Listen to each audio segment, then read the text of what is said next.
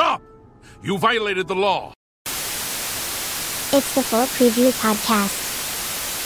UFC 290.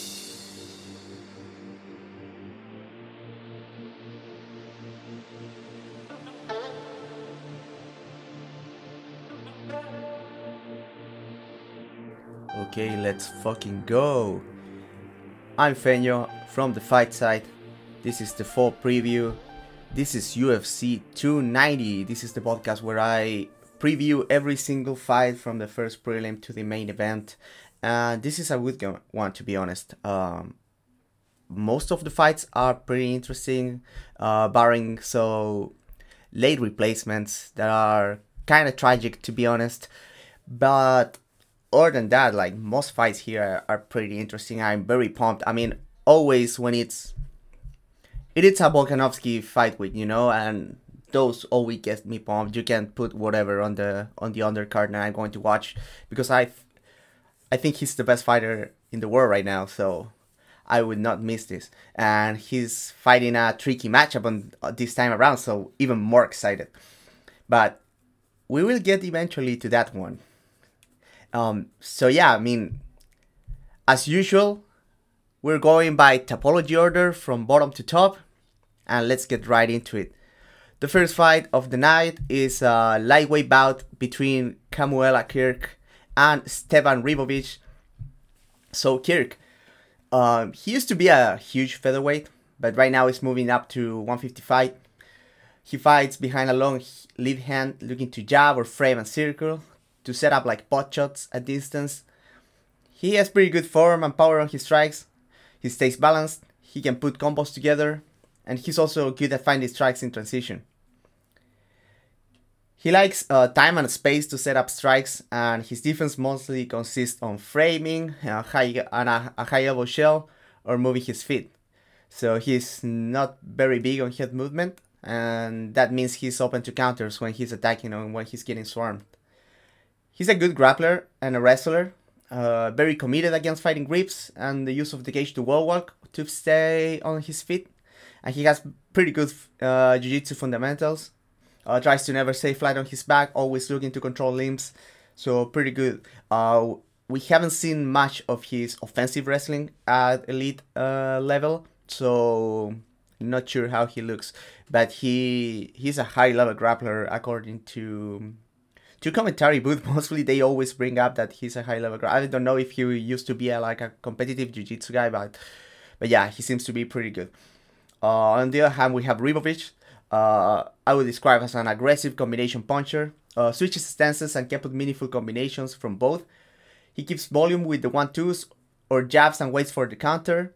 He can adapt to reactions, especially going to the body if people react to the jab feint. And he also has like decent uppercuts in, in close quarters. He had good trigger from counters, but he doesn't move his head much, uh, neither forwards or ne- neither moving forwards or sitting back. Like he's mostly like just a trade guy, not moving his head a lot. Uh, he's a decent BJJ player and a scrambler. He favors Kimuras a lot, uh, and it's pretty interesting. Uh, he finds Kimuras from like every position, like uh, obviously like an answer to body locks or to create scrambles on the ground. But yeah, but he's actually good with it. He can be taken down, especially by leg attacks, he, since he's very striking oriented and keeps like his hands up. So watch out for for single legs and, and double legs against him. This is an interesting fight as both guys have sharp offense and neither move their head much, as I said in the descriptions. I would say Kirk has tighter form, but Ribovics is the more fluid striker, if that makes sense. If Ribovics can push a pace, this would be his fight to lose because his combination punching is better equipped to exploit Kirk's defense than vice versa. I would I would say. And also, like he's more comfortable in firefights, while Kirk does not like being pressured. He does, you know, Kirk likes to have a clean fight, and Ribovics doesn't mind like getting dirty out there. Kirk's ground game might be his path to to victory here, but Ribovics seems good enough of a scrambler with his Kimura shenanigans to at least keep him off the feet, especially against a non-dedicated wrestler. So my pick here is Ribovics by third round knockout. Next fight we go down to flyweight and it's Shannon Ross versus Jesus Aguilar. So Ross, uh, a scrappy veteran from the Australian circuit, he's getting here his third chance in the UFC, uh, I think. And he also lost uh, a fighting contender series, but but he I would describe as a scrappy veteran. He puts quick combinations with the hands, especially in the counter. Can kick well in open space. A very tough, good cardio, can dig deep if needed, but he can be hit in the pocket as his head tends to stop moving, especially during prolonged exchanges. Uh, and he can also be surprised with same time counters in open space when he, he's looking for his own openings. Uh, his power, I would say, is kind of on the average size, and also like his athleticism. He's not a bad athlete, but you know, like flyweight is run by these insane athletes, so he's, he's kind of mid on those on those terms. Uh, he can lack physicality in close quarters as well.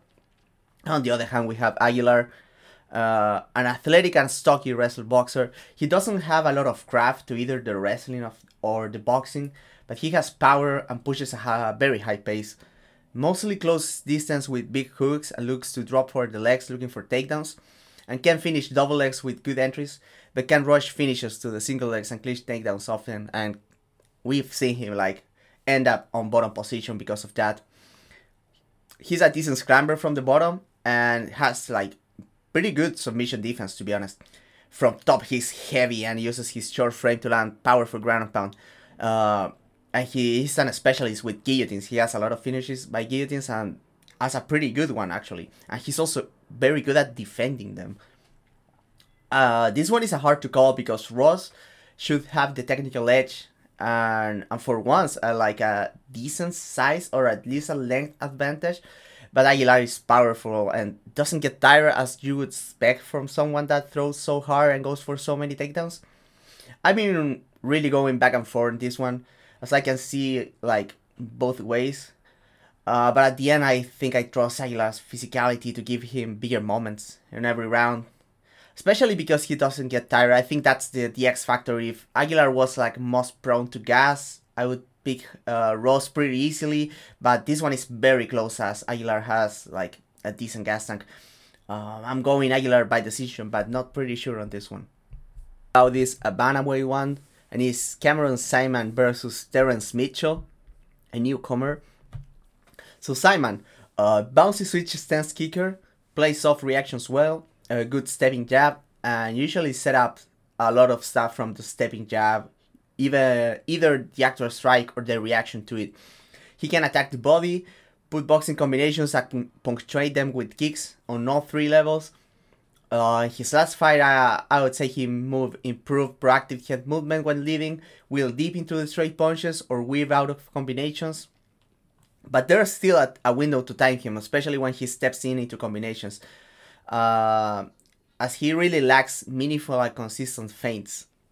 Uh, his fierce level of defensive wrestling is pretty suspect, but he's a very good scrambler. His dynamic rate in space when being controlled can explode from bad positions and find reversals. And the thing with Saaiman is that he fights very explosive, big, big actions, but he has very good cardio, especially for the pace he pushes. He's very active and has surprisingly decent power. On the other hand, we have Mitchell.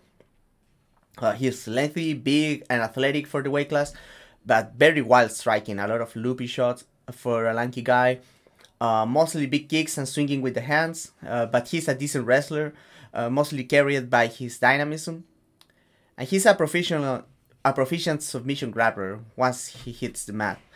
Not much else is known, as he has practically never faced a high level of competition, uh, an exhibition in TUF where he was like quickly KO'd by Kai Kara-France in a in a flyweight bout, by the way, and he's pretty big for 135. And the, the dude also hasn't seen a second round since 2014, so a lot of unknowns going from the Mitchell side here. Mitchell also comes at a very short notice, accepting the fight just last week. And frankly, even with a full camp, there's nothing on tape to suggest that he can hang with a fighter of Saaiman's level, so I'm going Saaiman by decision, taking it safe here. Move all the way up to light heavyweight. 205 is Vitor Petrino versus Marcin Prachnio. Petrino, very athletic, powerful, strong, but he's very raw. Uh, he has some skills everywhere, and his physicality gives him like big margin for error against most opponents. His best face is throwing power on the feet. He's not crafty as a striker, but he has good feel and timing to land his big shots. Uh, athleticism and decent BJJ fundamentals allowed him to hold his own as an offensive wrestler, and he's urgent about defending in the ground to get to top position or back to his feet. He gets tired because everything he does is are big movements. You very rarely see Petrino throw like a subtle jab or something like that. Even when he jabs, he's very powerful, big action stuff. But the good thing is that he carries power late and he can still push when he's tired. He has that mental fortitude going on, and the shin seems pretty good. On the other hand, we have Prachnio, the veteran on this one. He keeps a long distance with his kicking, pretty high activity and variety with the kicks uh, from both stances, by the way. If the opponent closes distance, he has the right hand like ready to fire. He's better at neutral space than when he's forced to move forwards, as his defense can be lackluster without the ability to move backwards. Uh, decent conditioning and toughness, but he can be hurt by shots that he doesn't see coming, especially in exchanges when he's throwing with his hands. He can lose track of what his opponent is doing. Decent defensive wrestler, and he can work his way back up to his feet if needed. This one is another one that is hard to call. Uh, has the best process, and, and kickers who can maintain distance are like tricky to deal for inexperienced fighters. But Petrino brings the big power to the table that has troubled Prachnio in the past. Even in the the fights against a power puncher that he won against Rountree, Prachnio still got hurt very badly and Petrino isn't really afraid to get into messy exchanges, and that was one thing that Prachnio used to his advantage against Rountree. Rountree wanted to to keep the fight clean, and Petrino will just go for it if he feels like he needs to. Prachnio can for sure win this one, especially if it goes late, and he tries Petrino with his body kicks. That's totally probable, but I'm picking Petrino to win via first round knockout. The next one is another flyweight bout between Edgar Chairez and Tatsuro Taira. So Chairez, a lengthy boxer, big for the weight class, good hand speed and baseline athleticism. He complements his game with powerful kicks and dynamism, but can work consistently without throwing everything with power. That's a good asset that he has. He can move his head well in the pocket, but defense can be lackluster if he gets to back up like if he st- plants his feet on the in the pocket, he can move his head well. But if you make him back up, like the chin is right up in the air. Uh, very sketchy first layer of takedown defense, but he's a good scrambler and active from guard, especially with elbows, and dangerous with the triangle choke. Taira, athletic, strong, and big for the weight class, long kicks and punches, very good at catching reactive clinches, and also competent at shooting at open space. Wide bones stance leaves him vulnerable to leg kicks, but allows him to cover distance quickly. That kind of karate style that we've seen on so many Japanese fighters. Crafty body lock takedowns against the cage and can chain attempts decently well. Now, if he gets to the top, he's very smothering. Uh, a bona fide top position player, especially mount and back mount. Very heavy and good ground and pound but will still like sell out for submission opportunities, especially during transitions. Cardio and toughness during long fights are still unknown at this level for Taira.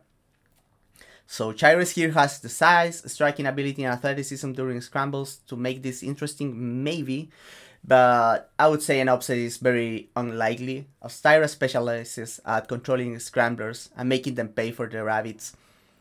Chairez should have a decent advantage on the feet, but his wrestling level is not up to par to keep it on the feet, I think, against a grappler like Taira. Uh, Taira by first round submission is the pick. The next fight is a rematch at 205.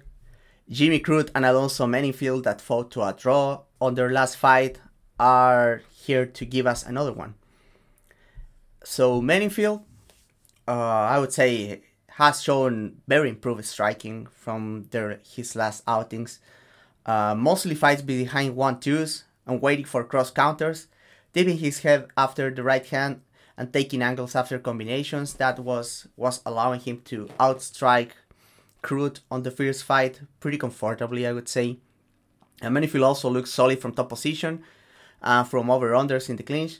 The big problem for Menifield were uh, the conditioning and the defensive wrestling. He just allowed Crute to get to his hips too many times, and he had to work so much to get back to his feet, and that was what ended up tiring him. I would say more than the like the big mo- motion wrestling. I think he dialed back a lot of the big strikes that he used to use in the past, and that was like a big improvement.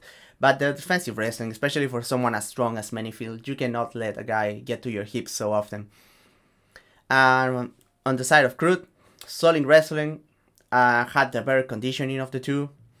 He had trouble with Menifield's power and tighter mechanics, as Crute, like, Crute is not a bad striker, like, he has some decent fundamentals, he keeps his hands up, but he's a little bit on the roadside, and he got hit a ton and had trouble controlling Alonzo in the ground early in the fight. But when the fight went deep, he was too damaged to take advantage of his better conditioning and the wrestling. So despite being the, the fresher fighter, he was too tired to finish or actually get a lot of damage going. Uh, it's of note that Crute won the first bout, the first bout on the strength of a point deduction, uh, because Menifield grabbed the cage uh, like two or three times, so he got a point deduction on the third round. That was the only one that Crute won. So even though I think Crute is like the more complete and smarter fighter, I think the rematch here favors Menifield. Uh, he most likely will still have the striking advantage and just need to make adjustments on the defensive wrestling. And like obviously you cannot count on a fighter to make those, but this is like a rematch. I don't know, man. I'm I'm just feeling it.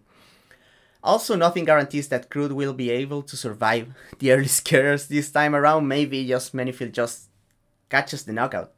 Um, this added to the fact that Crute got uh, the draw not on damage, but uh, with a point deduction, as I said. Uh, I got a side with Menifield, and to be honest, I'm not sure Crute survives this time around. Uh, Menifield by first round knockout is my pick. And with that, we move to a women's strawweight fight. Is Yazmin Jauregui versus Denise Gomes. So Jauregui, aggressive kickboxer, goes in and out with one twos and setting up leg kicks with her hands. If her opponents back up, she can shift and double and double up with her new lead hand to track them down. Like for example, uh, she throws the jab with the left, steps through with the with the straight right, and then now from southpaw she will throw the the right hook to track an opponent that is circling that way. So that's cool stuff. She carries good power in her hands and is reasonably good adjuster as fight goes on. She's coachable as well and has to seems to have a pretty decent corner, so that's good when a coachable fighter has a good corner. Not a very proficient wrestler, but she's well rounded and will use the threat of transitions to break the rhythm of a fight or regain initiative. She's at her best when fighters start feeling her volume and she can put longer combinations together and they are trying to reset or flee the pocket and she can find big shots there.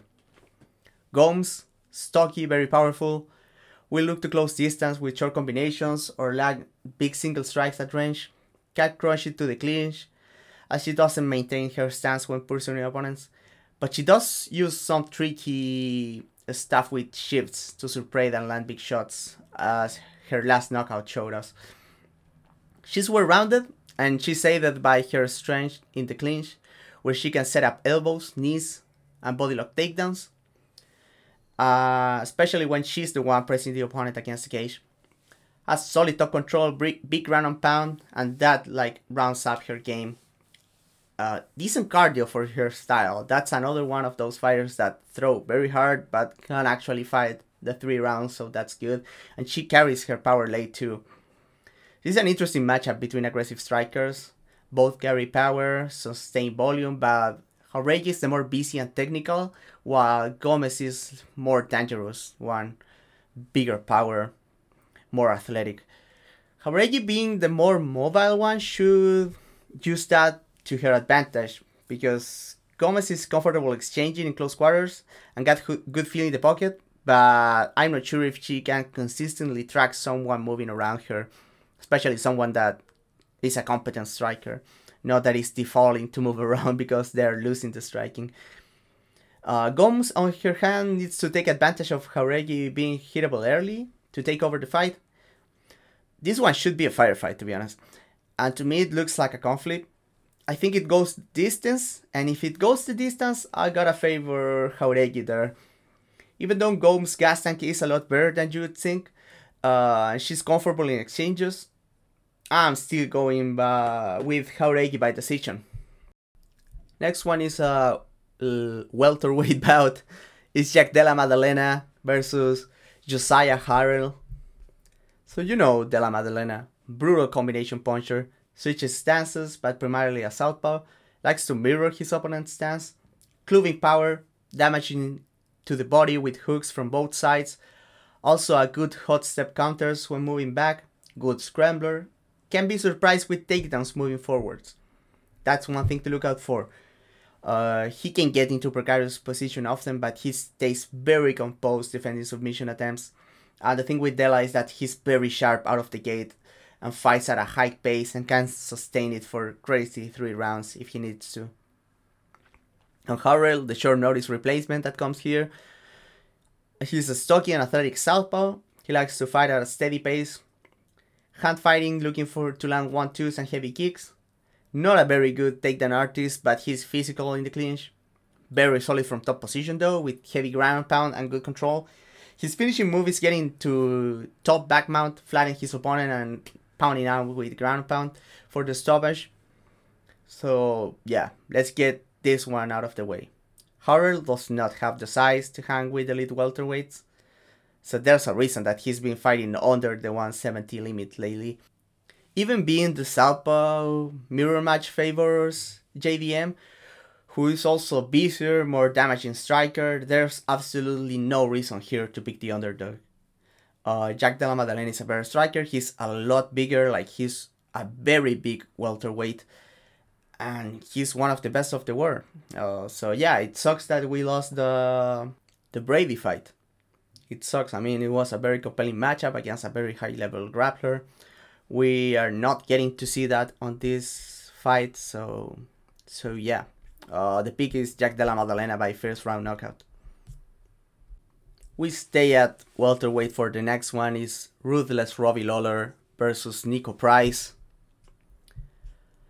Price very awkward striker with janky mechanics but he has good feel for distance and counters carries good power into his shots and can surprise with the loopiness of his shots is well rounded. Price can do a little bit of anything and everything. Physically strong in the clinch, has a good eye for transitions, and is actually a very solid grappler with great submission defense. Cardio and durability have taken a hit late into this career, but he's still tremendously tough and can fight pretty well tired. On the other hand, we have Robbie Lawler. You know who Robbie Lawler is. Crafty southpaw. At his best countering while pressuring, but can also put combinations together on the lead, good right hook, double attack with the left hand kick, excellent boxing defense in the pocket, mixing high guard with hip movement. The problem late in his career is that he has an inability to put or sustain volume. And also being, being right out, lazy in the clinch, and slow to react to takedowns. Volume and pace seem to be in a good place in the last two fights, but he ended up being overwhelmed by the pressure of uh, Barberena to be honest, uh, after watching tape, this one is a lot closer than I thought. Uh, seeing that Price fights at a much measured pace as of late, uh, his cardio has also decayed. That said, Price can still fight tired and put volume out there when he needs to.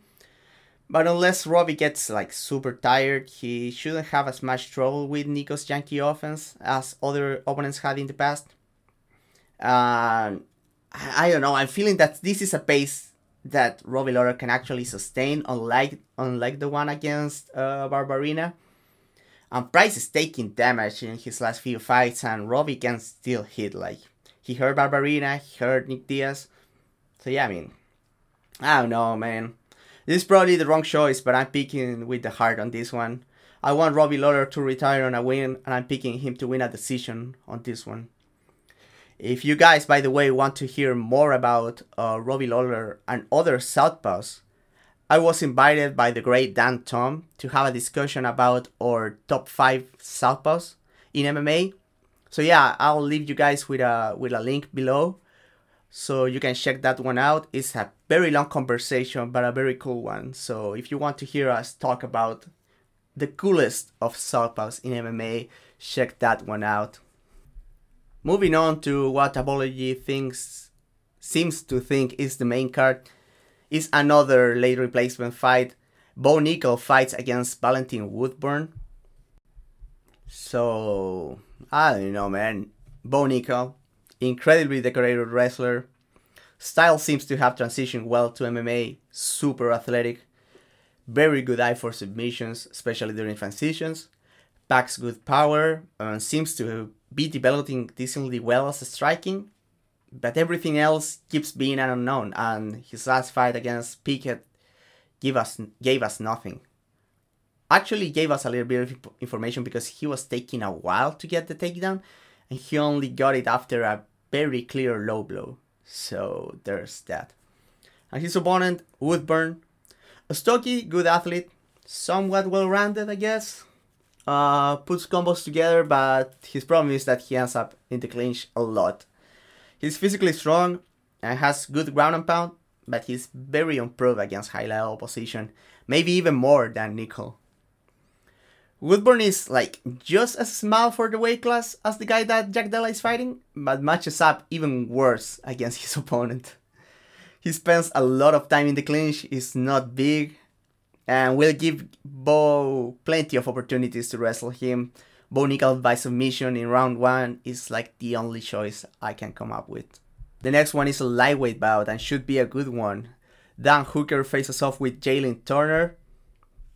So Turner, very long striker that is dangerous from both kicking range and from up close. He changes stances, can throw long one-twos from both stances, plus long snap kicks to the body. Good at counter knees when the opponents try to close the distance, and very dangerous with short hooks and single collar ties from both. That and he, because he's so long, he can find like the single collar ties from mid boxing range or very up close. He does his best work drawing up counters or moving people on the outside onto shots. Excellent at working the body, and he also has very good ground and pound, and decent like front chokes and rear neck choke. Uh, because of his height, his frame, and loose clinches, he can be exposed to takedowns, especially takedown entries. He has been getting de- uh, better at defending the takedowns and especially getting up, but he's still like exposed, especially because he fights from an upright stance. Once on the ground, he usually tries to turtle and use his long frame to post wide or elevate his hips to bait uh, a back take and shrug his opponent off. So that's like Turner's game. And Hooker, a lot of similarities, to be honest. Hooker, also a long striker, hard leg kicks, punching combinations, goes to the body often, very dangerous with knees on the counter as well, but he can also use them well on the lead. Not sure if they come in this uh, matchup because Turner is so tall and fight the upright stance. Hooker doesn't move his head very well, but he makes good of a high guard and framing to prevent exchanges. Once in the pocket, he throws big hooks and can surprise with knees, but as I said, the head stays on the center line. Uh, he has a good, like, decent single leg, double leg changeup when pressing against the fence, and from top position also big ground and pound when posturing up. And he's also good at back takes and front headlocks, so yeah, this one is tricky because both guys are not only long but also like to do a lot of similar stuff, even if the application is different. Both are ambidextrous punchers that go to the body a good amount, and that by itself is a rarity in MMA. Even though Hooker is a more active kicker, uh, it's probably competitive in open space because Hooker has been kickable himself in the past and usually use his greater length to get away with stuff with, at kicking range and he's fighting a, a longer guy this time around. That said, he might be the better puncher at long range. Turner is very dangerous with the 1-2, uh, carries bigger power I would say, but Hooker is more crafty, setting up stuff with, with the hands, I would say, especially at long range. That said, I feel like Turner's style is better suited to deal with the fellow lanky boy because he makes use of head movement in the clean. I mean, he makes better use of head movement and also like in the clinch, I would say his style is better used to deal with a guy closer to his size than Hooker's. And Turner will still be the one enjoying the reach and high advantage on this one. That coupled with Hooker losing a, uh, looking a bit slower in his later fights uh, are making me side with Turner, and I think Turner wins the first decision of his career. I think he should have won that against Gamrot, but he will have to settle for this one. Turner by decision. Next one is middleweight. We have the return of Robert Whittaker, fighting the meme man himself, Dricus Du Plessis. So Whittaker, the karate boxer, you know who it is. Whittaker fights mostly behind his jab, waiting for opportunities to set up big strikes, usually complex combinations made to set up either the overhand, a wild left hook, or a high kick, uh, with the use of shifts and doubling up on sides. He can score at range with the jab that I already mentioned and a variety of kicks, but he's a bit uh, a bit kickable himself as he fights so loaded on the front foot. But Whittaker is also a counter threat because of that. He has always the the right hand ready to go, and he's also dangerous with the left hook. He has good footwork and proactive head movement during his combinations keep him safe, but he can vulnerable to counters during prolonged exchanges and also when he's blitzing in. Uh, during prolonged, prolonged exchanges, because uh, his steps with his footwork and his slips with his head movement are very like exaggerated and can leave him with no options as we've seen in like many exchanges that we had with Adesanya. Whittaker is athletic, quick, strong, good cardio, and all of that makes his well put together game even more dangerous, as he can control fights with his jab, figure out the right approach to set up more damaging strikes. Whittaker has excellent wrestling defense and scrambling, and also a solid offensive wrestler, especially when he can find like clean double leg takedowns. And on the other hand, we have Du Plessis, an awkward front foot loaded striker closes distance a lot with marching one twos and add hooks to the combinations if the opponent stays their ground. Uh, despite that, he has good feel for counters and will throw back with power in the pocket. He's a powerful kicker too, and has a decent variety and technique to his kick, but doesn't have much in the way of setups. He goes very hard for takedowns, be it single legs in open space or doubles and body locks against the cage. He's not a technical wrestler, but he's very physically strong. Uh, but actually, he has like decent BJJ, and also like he's very physically strong, so that allows him to work his way out uh, of sketchy situations or get back to his feet. But from top position, he I think he makes a lot of like mistakes. Then his control is not very good from top. Uh, with Du Plessis, the thing is that he usually gets tired during fights, but he's very good at fighting tired. Um, and sometimes, like weirdly, like being tired helps him to to like settle and fight a bit smarter on the feet. I feel, and Du Plessis very very tough and durable. So despite all his flaws, Du Plessis does have a lot of good qualities that have allowed him to win consistently in the UFC. Not only his physical attributes like his power, durability, and ability to fight tired, but also like the mental fortitude and some surprisingly decently decent good decision making. For every incredibly stupid lat drop he ends up on bottom mouth position, there's a moment in which Dricus Du Plessis decides to push the pace or waits for a counter. And that has been a big part of what allows him to take over fights when opponents uh, start to implode. That being said, I just don't see Whittaker imploding on the way that Till or Bronson did. Uh, nor I expect him to tire and lose the grip of the fight like Tavares did. Whittaker is a fighter of too much quality, uh, but a low chance of a knockout by Du Plessis. I do not see Robert losing here.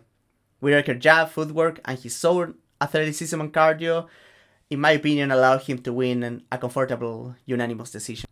And with that, we are already on the co-main event, and it's a good one. It's the third one between Brandon Moreno and Alexandre Pantoja for the flyweight championship. Moreno defending here. So, Pantoja versus Moreno.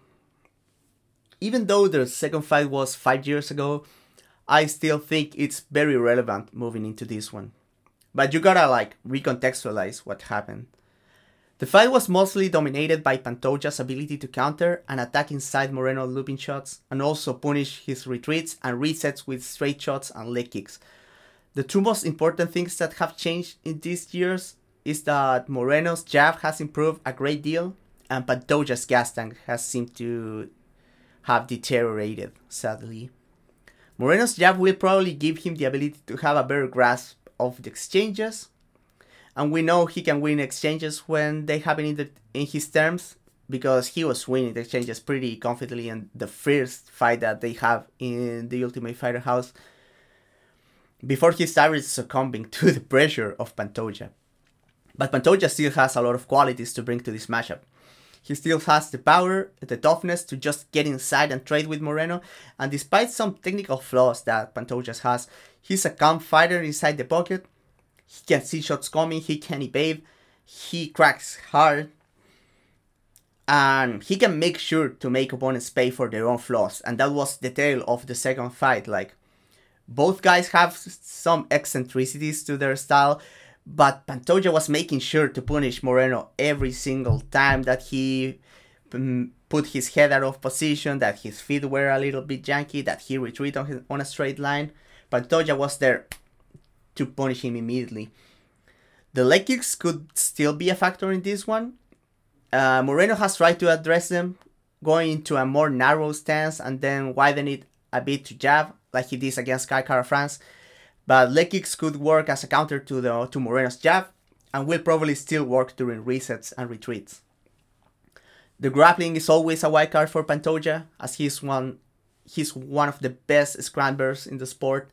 Moreno is not far behind as a scrambler, he's very good, but I still think Pantoja is ahead as he has won all the conclusive grappling exchanges the two of them have had in the past.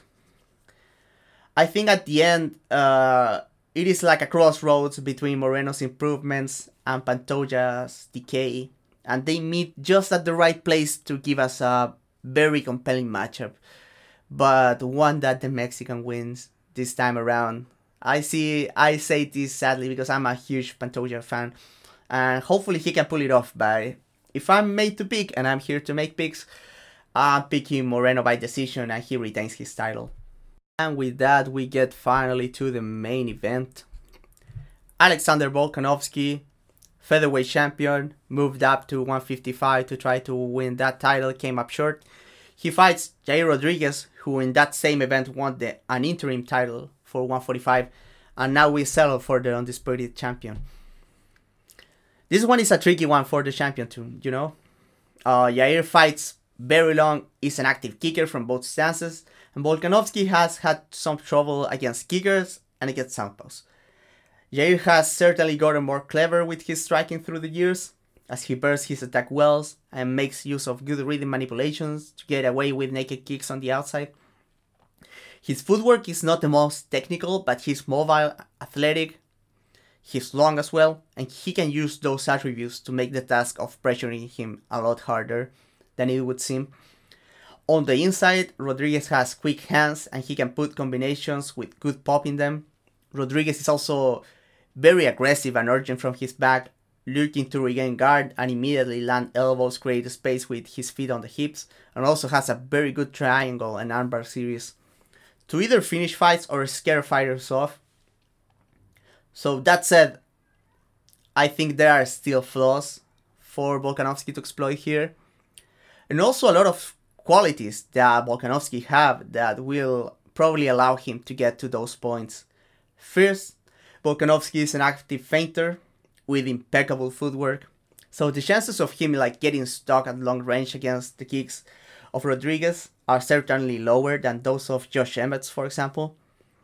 And even there, he has like a good jab and leg kicks both to the inside and the outside, and that will help him to not being like a sitting duck as Emmett was. On the inside, Rodriguez is quick and dangerous, but so is Volkanovski. We, we cannot forget that.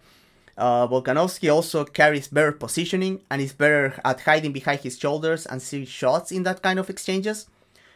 Yair was hit clean by Emmett on the inside for his tendency of not moving his head and not hiding his chin when on long combinations.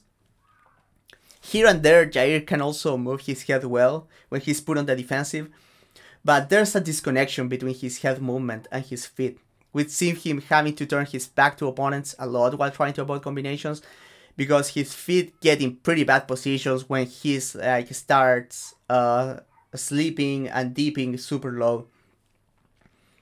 We cannot forget that Volkanovski is a very strong wrestler. Uh, maybe Max Holloway being a tremendous defender of takedowns uh, made people forget, but hopefully everyone remembered that how good of a wrestler Volkanovski is with his brilliant performance in that department against Islam Makhachev. And not only that, but he's very punishing from the top position. I, I mean, he used to be a top game guy, and then in the UFC, like his wrestling wasn't like cutting it so much, so he became one of the best strikers in the sport. But now that he's a better striker, he has more avenues to exploit the wrestling. So yeah, Volkanovski from top position, he has rise, the wrist control, and even inside the guard, he's brutal with ground and pound, putting his uh, sh- uh, short frame to good use. Just ask Brian Ortega, you know.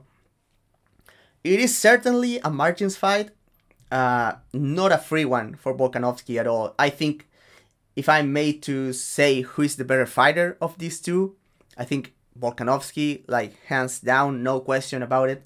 But head to head is very close. Like Yair presents a lot of interesting challenges for the Australian.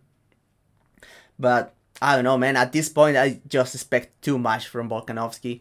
He has the tools to win this. As I said, uh, he can compete in everyone. He just needs to put it together. While Yair has more room to be himself in this fight, I feel.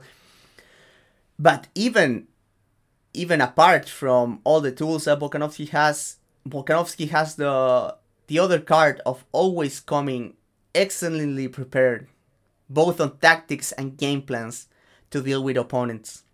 And I think that's that's the thing, man. I mean, Yair can certainly win this fight. He has the length, the kicks, huge power, uh, good gas tank, chin. Uh, Yair has everything. He's an elite fighter for sure. But I just expect too much from Volkanovski at this point. Maybe I'm wrong, but I gotta pick Volkanovski by decision. And that's the whole card, ladies and gentlemen. Just very good to be honest. Like maybe some of you think that this is lacking on name recognition but i think the most of the fights except the the late notice replacements are very well matched. If you want recommendations from down in the card the opening between Kamuela Kirk and Esteban Ribovics is going to be a high action fight. I have no, do- no doubt about that Shannon Ross versus Aguilar is going to be action uh, what else? What else? What else? What else? Jimmy Crute versus Menifield one was a good scrap. I mean, not great, but it, it is like heavyweight, you know.